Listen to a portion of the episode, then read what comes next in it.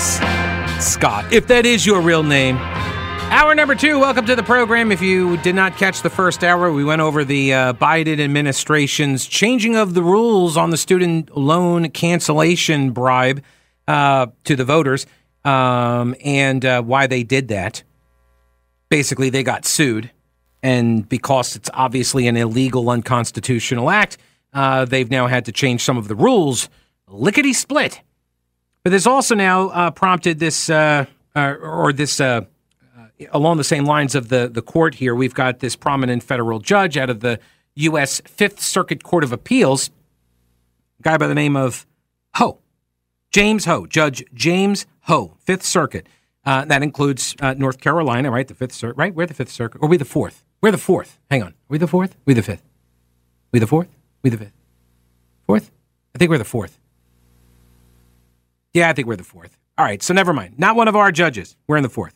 Anyway, this judge went to a Federalist Society uh, event and he said, I am no longer going to hire clerks from Yale Law School because Yale Law School not only allows cancel culture, but they actively promote it and participate in it. The faculty, right, the professors, they allow this to happen. People have to uh, have had to be escorted under police escort off campus from violent mobs of Yale Law School students. That should not happen. And he says, I like this, I'm not. I'm not interested in hiring anybody to clerk for me if they're coming out of a program that allows that. Now, he made uh, he made some stipulations here because he's a lawyer, but he he made some stipulations and he said it's not going to apply to anybody who, you know, gr- already you know came out of law school uh, from Yale, uh, somebody who's um, in it right now. It's everybody. It's anybody who matriculates from this day forward, right? So now you, you should be aware that if you go to Yale, I'm not going to hire you. And I'm just one judge, but he's hoping other judges follow suit because this is the only way he knows to fight back, aside from standing up for free speech, for standing up for, you know, tolerance of the debate. Is it fair to the students that do respect speech and oppose cancel culture? David Lat, he has his own Substack uh, publication um, called Original Jurisdiction. And uh, I believe uh, he used to write uh, uh, for, was it the Washington Post, maybe? I forget. But he was a, he was a judicial courts reporter, right? He was a, a well known, I believe, court reporter. So uh, David Lat, maybe it was the Daily Beast. It doesn't matter. Anyway, David Lat, he's got this piece, and he's a graduate of Yale Law School. Okay, so uh, he, he takes great interest in this story, but he said that the judge is, you know, trying to avoid potential unfairness, so he's only applying this policy prospectively, right, going forward starting with students who decide to enter Yale Law after today. Students who are currently at Yale Law School who, uh, you know, enrolled in the program without any notice of potentially impaired clerkship prospects, they would not be subject to his ban. He explicitly stated he wants protective, uh, pr- sorry, prospective law students to think twice before attending Yale. As he put it, he wants Yale, uh, Yale Law School to think about the kind of legal education they want and the kind of academic environment that will help them grow. He submits that the environment of Yale Law School today, uh, where even progressive students feel the need to self-censor, uh, censor rather, uh, that this is not such an environment. He goes on to say, do, do, do, oh, then he goes into their record. He like touts all of the clerkships and all of like there are 179 active federal circuit judges. So they all have clerks. So you have 179 judges, and it's a very limited pool. There's like another 670 so uh, of uh, uh, district judges around America. Uh, so it's a limited pool, right? And clerkships are really, really valued at Yale Law School, which is generally the number one law school when it comes to the percentage of its grads who end up in federal clerkships, especially Supreme Court clerkships. That's the most prestigious prize of all, right? Because there's only nine justices there. And so, despite their leftward lurch, you know, Yale grads have continued to land plum positions as law clerks, including with conservative judges and justices. But if this judge can get a critical mass of fellow judges to join him, then if you're a a student wanting to go to uh, to law school and you're right of center, why would you go to Yale, right? If you start getting judges that won't hire you for a clerkship simply because of your alma mater, which, by the way, for the folks who are like, oh, that's just discrimination against, you know, Yale and against your, you know, particular university you're going to. It is. Indeed. Absolutely. You get no argument from me there. Oh, and guess what? There, eh, that already exists. Discrimination against people from basically every other college on earth, except for like a handful of them. They are right now discriminated against by, like, particularly at the Supreme Court level. Was it Scalia? I think it was Scalia that would try to make a point to hire and look for people that were not from the Ivies. I think that's, I think it was Scalia, but I don't recall. Maybe it was Thomas. Yeah, if you don't go to one of these top law schools, then they don't they don't even look at you. So that's discriminatory, is it not? So why wouldn't this be fair game, fair play? Or uh, like a lot of folks on the left when they uh, when they're responding to allegations of uh, discrimination based on political philosophy or viewpoint discrimination against conservatives, they'll say stuff like, "Well, that's not illegal, right?" That's not a protected class, right? Protected classes, race, gender, ethnicity, religion. But no, no politics. Yeah, you could totally not hire uh, a Trump supporter. That's totally allowable, totally ethical for folks on the left. So, okay, this is your John Edwards esque two Americas, right? We're going to have we're going to have competing economies. We're going to have competing uh, uh, educational institutions, right? We're just two tracks one for all the socialists and one for all of the free market capitalist types, right? The limited government types. Is that the idea? Now, David Lat says this is not the first time he has heard this idea. Judge Ho is the first judge to announce this policy publicly and to encourage others to join him, but I do know that other judges have already quietly adopted such a policy and even privately encouraged others to join them. So this has been going on already. He says, as a Yale grad who clerked for a prominent conservative judge myself, I can understand where this judge is coming from. And I guess my main reaction is sadness that we have reached such a state of affairs. I'm also worried that moderate and conservative students are going to self select away from Yale, which would only make the intellectual intolerance at Yale get worse, right? Do you think that the leftists at Yale care that conservatives are going to stop going there? I don't. Why would they? I mean, they're going to have to find some other people to shout down and demonize, I sure, but they'll find somebody. They always do. So you've just now taken yourself out of Yale. Okay, and and maybe Yale suffers in the long run for that. But he, uh, David Lat then asks, what can Yale Law School and Dean Heather Gerken do to get Yale out of the doghouse? And so he offers up three potential ideas that they should get rid of all of the administrators involved in some of the most infamous incidents of intolerance. And then he names some. I, there's no need for me to do that here because it's a little below the line, but he, he lists a few of them. Fire people. Number two, if Yale's going to uh, subject new students to anti racism training, that, at least in past years, some viewed itself as racist, um, it should teach students at orientation about free speech, intellectual diversity, and how to disagree without being disagreeable. And number three, uh, to get out from under this monitorship, Yale should do something to show that it's indeed a changed place. For example, it could invite back a woman, Kristen Waggoner, who's now the incoming CEO of the Alliance Defending Freedom and instead of shouting her down, it could give her a civil reception. rather than I think the last time, right when she appeared, or maybe somebody else from ADF that showed up there and had to be escorted off campus under police guard. Maybe these are some ways that Yale can redeem itself and get out of the doghouse, he suggests. Now, Jonathan Turley, he is not on board with this idea.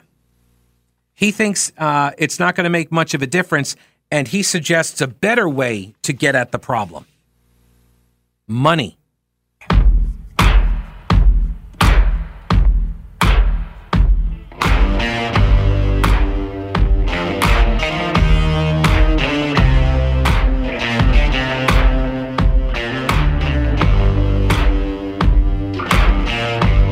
News Talk 1110 99.3 WBT. Got another email. I think this is from a bot, Scott Bot. I'm pretty sure. Why are you using Gmail, Scott? I mean, seriously, like, you know what Gmail is doing with all of your information? Google? I mean, they're. Anyway, the reason I ask just. Well, here. By the way, I always I always debate whether to read these types of messages on the air because, on the one hand, the writers uh, they they they formulate this attack in order to get on air their message, right?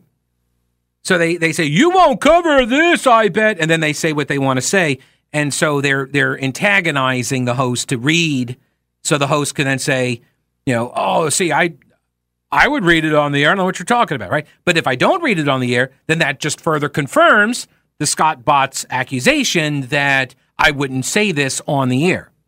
So he has set up a trap, right? All it is is a rhetorical trap. There's no there's no way that I can respond to the email because if I read it on the air, then I'm caving to what he's demanding, right? I'm doing what he is trying to force me to do, which you know me, I have a bit of a contrarian streak to me, so I automatically resist that. And then uh, the other side of it is I don't do it, and then he gets, you know, his ego uh, and his conspiracy theorists fed uh, theories fed by my refusal to read it on the air, and then I become part of the system, part of this uh, amorphous they uh, that is somehow or another uh, the root of all the problems that Scott has identified, or the Scott bot. Which again, when, when remember, this is a guy writing to me with a Gmail email knowing what we know of Google and what they do with, let's say, China, just keep this in mind as I read this message. All right? Quote. Well, first off, the subject line is hello, which automatically tells me this might not be a real person. Because yeah, I get about seven messages a day that start off like that. Hello. I see your smile on the Facebook or something. Whatever. All right, here's the here's the email. Quote, I've noticed that you refuse to tell the truth on who's actually running the country and in charge. You, like everyone else, says the Biden administration. But you know very well it's not Biden. It's not Biden. Biden is not in charge of anything, nor is he making any decisions. You, just like so many others in the conservative media, are scared to say who is. Obama, Hillary, Soros, Pelosi, and they are taking orders and direction from the Communist Party of China.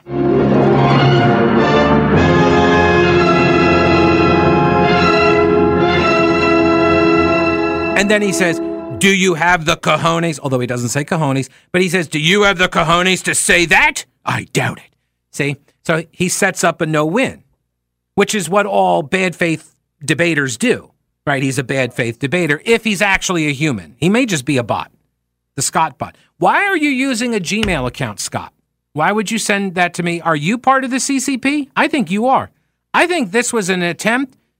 Yeah, I think now I'm being propagandized to by the Communist Chinese Party. Okay, but so in Scott's in Scott's mind, Obama, Hillary, Soros, Pelosi, Biden, and CCP and yeah, administration. Is that what I'm supposed to call it? What am I supposed to call this now? I'm not supposed to call it the Biden administration because he's not calling the shots. By the way, you know who said the same thing? The left about Trump. You know that, right? They said the exact same freaking thing. they said it about Russia, that Putin was calling the shots. You're no different, Scott. You're no different than than the people that attacked Donald Trump and all of the Trump supporters. You realize that, right? You just swap out one puppet master for the other. But Scott doesn't want me saying the Biden administration. He wants me saying what? Biden, Obama, Hillary, Soros, Pelosi, and CCP administration. Scott, I'm not going to say that. I'm not going to say it every time. That's ridiculous. By the way, feel free to send along proof that they're all taking their marching orders from the Chinese. I'm open to it. Hey, I'm open to be persuaded. You want to send me some information rather than a bad faith extortion email? You go right ahead. I'll be curious to see the proof that you've got, though, because that would be astounding, right? And do not send me a link to Gateway Pundit. do not send me one from Gateway Pundit or Alex Jones, InfoWars. Good luck, Scott Bot. You might also want to get a different uh, email uh, uh, platform, uh, like what Proton Mail, I think is one of the ones that people use in order to mask their information from the commies. So uh, good luck. Oh, um, yes, I will get back to. By the way, I will get back to the uh, judicial boycott uh, story. There was one other piece of information on that. The well, I actually hang on a second. I can do that now. Let me do that now because I did promote that. I, w- I did tease it before the before the last break. So here's Jonathan Turley. He says this judge out of the Fifth Circuit, Judge Ho, is right on the merits but wrong on the means. He says, I don't believe that the students at Yale should be the subject of a boycott for the failure of the faculty, right? Just because the faculty has created and promoted and participated in cancel culture and is infecting all of their grads with this idea. He says you shouldn't penalize the kids that are going through the program now. The real question is whether such a boycott would even work, he says. He doesn't believe it would even if it were successful in dramatically reducing the prestigious clerkship for the school, uh, it would likely not produce a change of behavior by the faculty. The sad reality is that many professors long ago jettisoned the interests of their students and their institution in favor of pursuing their own agendas. Right? So this isn't going to hurt the faculty, and they already have been corrupted. So why would they care? Right? Oh, no all of our students aren't going to get into conservative clerkships? Oh, well, good. That's probably what the faculty would say. He says, I, I respect Judge Ho's objections over the demise of free speech at Yale. There's been a chilling loss of viewpoint diversity and tolerance on our campuses. He says he wrote about it in a previous piece at the Harvard Journal of Law and Public Policy. Um, but he says Yale was also recently uh, ranked at the bottom of universities on the issue of free speech. And Judge Ho is himself a telling measure of how far we have departed from our free speech roots. He came to the U.S. from Taiwan as a young child, and his family is acutely aware of the struggle for free speech in the nearby mainland China. Yet today, some faculty at Harvard and other schools now insist China was right on censorship on the internet, and the support uh, and they support the limitation of free speech as harmful. Speech controls have become an article of faith with many professors, he says. By the way, this gets to another topic I've got on the uh, United Nations. The communications chief for the UN made some interesting comments at a World Economic Forum meeting uh, a couple of days ago. I will get to that. Um, he says, Jonathan Turley says, the institutional interest has not motivated faculties to reverse their current trend. The only solution is the alumni. Graduates have to be willing to withhold contributions from these schools it is only money that might motivate administrators to reconsider this trend when alumni refuse to subsidize orthodoxy. We shall see. Interesting fight, though, with potential uh, long reaching impacts in our judicial system.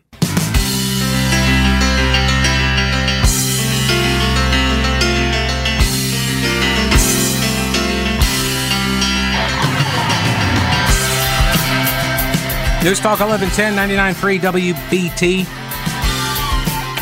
Uh, a uh, quick heads up if you're looking for something to do this weekend and you would like to help in the effort to raise money for the uh, Alzheimer's Association, it's the uh, the first of the walks starts this weekend. Um, this one's October 8th, Saturday. Uh, I'll be there uh, with Ramona Holloway from our sister station, Mix 1079. And. Um, Check in starts at 9 a.m. This is in Gastonia. Uh, they're going to be all over the place. You can go to the website alz.org to find the location nearest you. They're they're doing them every week. Um, they're all over. They got 17 walks across the state. Alamance County, Asheville, Charlotte, Gaston, Cleveland, Lincoln counties. That's the one. Um, Gaston, Cleveland, Lincoln. That's the one on Saturday that I'll be at. Fayetteville, Guilford County, Henderson County, uh, the Unifour area, uh, Iredell County, Jacksonville, Moore County, Mount Airy, New Bern, Rowan, Cabarrus counties, uh, the Triangle, Wilmington, and Winston-Salem. So you can register and uh, get more details uh, at alz.org. The Alzheimer's Association Walk to End Alzheimer's, Saturday, October 8th. Uh, hope to see you there if you can. Um, all right, so let me get to this because I mentioned in the last uh, that last piece here from Jonathan Turley.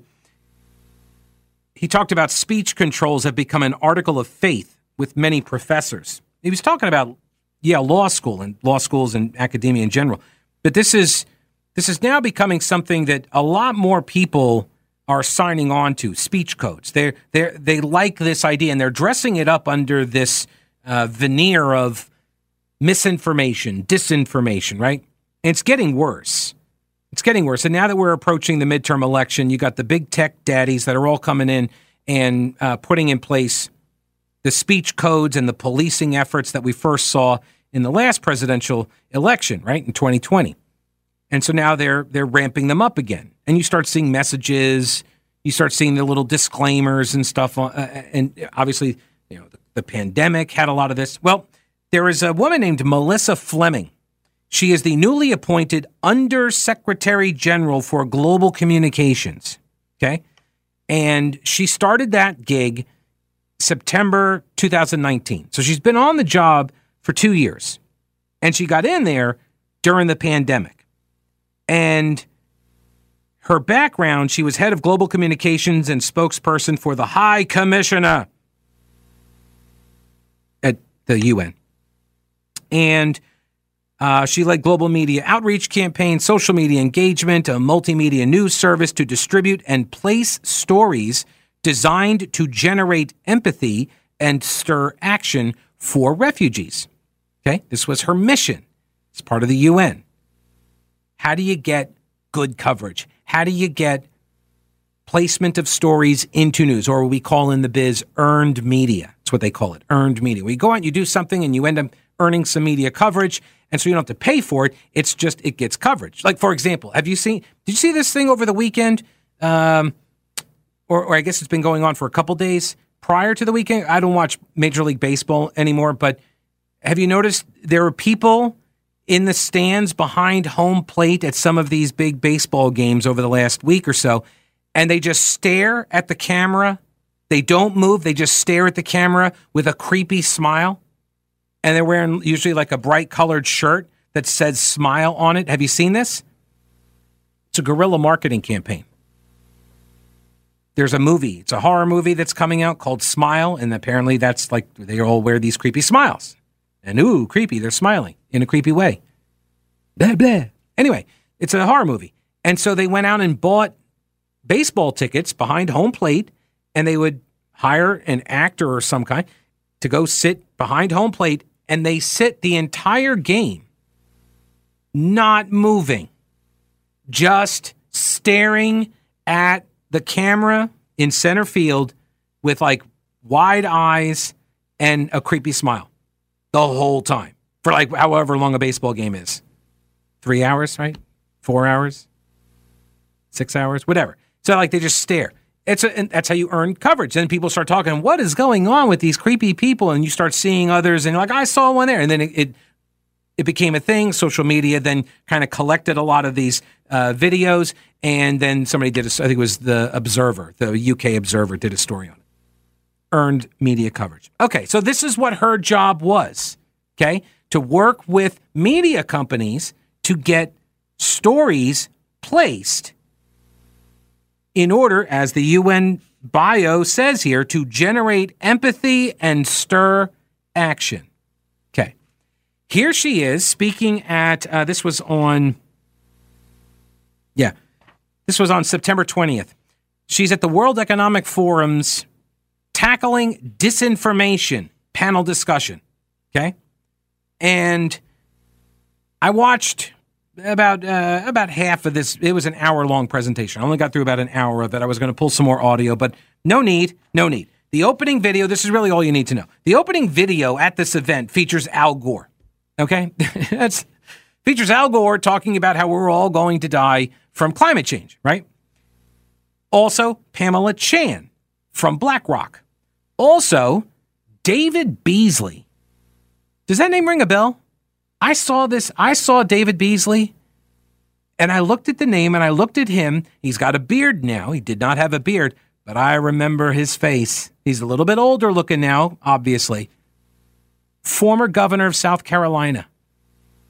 First, I think he's like the first governor I ever interviewed. I was a young, uh, young cub reporter down in Rock Vegas.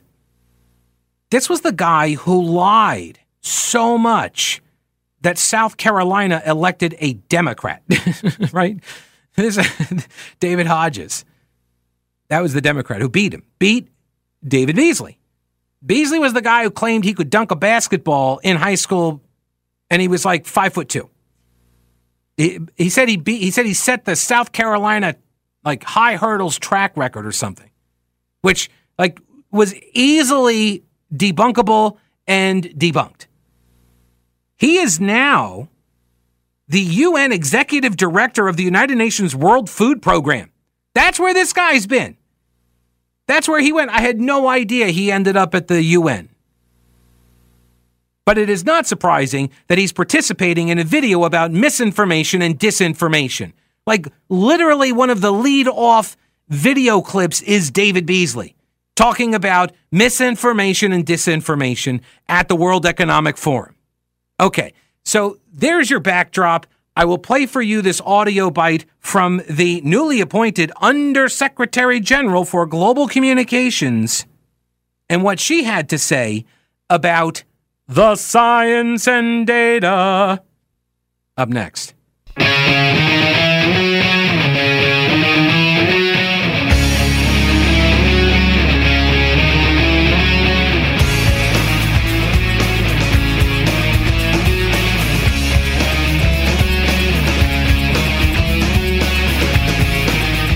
Right, I apologize for what's happening on the stream. Not really sure what's going on. I will check into it though on the next break. Apparently, it's got some. It's got one spot just running on a loop. so let's see about fixing that.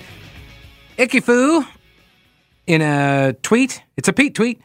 Ikifu says the Alex Jones crazies are doing that whole "you're too scared to cover the trial" approach that uh, the Scott bot tried earlier, which, by the way, he hasn't written back, so it's further evidence that he is a bot. So, Melissa Fleming is this comms gal for the uh, the United Nations, Undersecretary General for Global Communications, Melissa Fleming.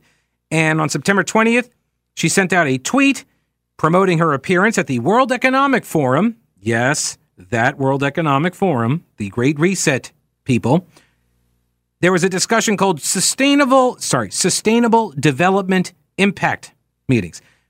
And uh, this was the tackling disinformation panel discussion. And she said, How do we clean up our polluted inform yeah, sorry, information ecosystem? How do we clean up our polluted information ecosystem? It's complicated, but possible.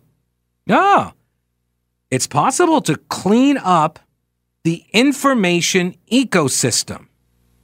You notice you notice how she's framing that, right? Like like yeah, like it's Earth Day. Yeah, we're going to go pick up some trash out of the stream, right? well, not that stream. Like a digital stream. Right? We're oh yeah, we're going to go and we're going to find all of the people that are littering our ecosystem with misinformation and disinformation. You know, like there are no side effects to vaccines. Like that kind of disinformation. Mm-hmm. So here's what she said. Now, they talked about, remember, this is about disinformation. So they covered several different topics. Of course, you know, abortion, but it's always the other direction. These, these are all leftists. So uh, all of their views on what disinformation is is not actually disinformation. It's just an opposing view, right? And God forbid you promote a, a differing view, just like, you know, at Yale, as we mentioned in the first part of the show. So uh, you got uh, the, the abortion debate, you got the pandemic and the, the COVID, and, and then you also have climate change. But of course, and listen to this. This is what she says about climate change. You know, we partnered with Google, for example. If you Google climate change, you will, at the top of your search, you will get all kinds of UN resources. We started this partnership when we were shocked to see that when we Googled climate change, we were getting incredibly distorted uh, information right at the top. So we, we're becoming much more proactive. Um, you know, we own the science and we think that the world you know should know it and and the platforms themselves also do um, but again it's it's it is um, it's it's a huge huge challenge that I think all sectors of society need to be very active in. All right, so we own the science, she says. And she was startled to learn that when they typed in climate change, they got stuff that appeared in the results that were not UN endorsed, right? That flew in the face of the science and data. We own it. This is a woman who, by the way, tweeted on September 22nd that Pakistan is, uh, sorry, Pakistan is going through a climate change nightmare. About the flood, she blamed climate change. She also, uh, on September 16th, she said how anti-vax groups on Facebook's uh, on Facebook are evading the AI moderation systems with carrot emojis. Did you know that? I did not know that. I do not keep up with all the emoji use. I, don't get it. So the carrot emoji is apparently that's the secret way to beat the uh, the AI, the algorithms, right? The moderation tools.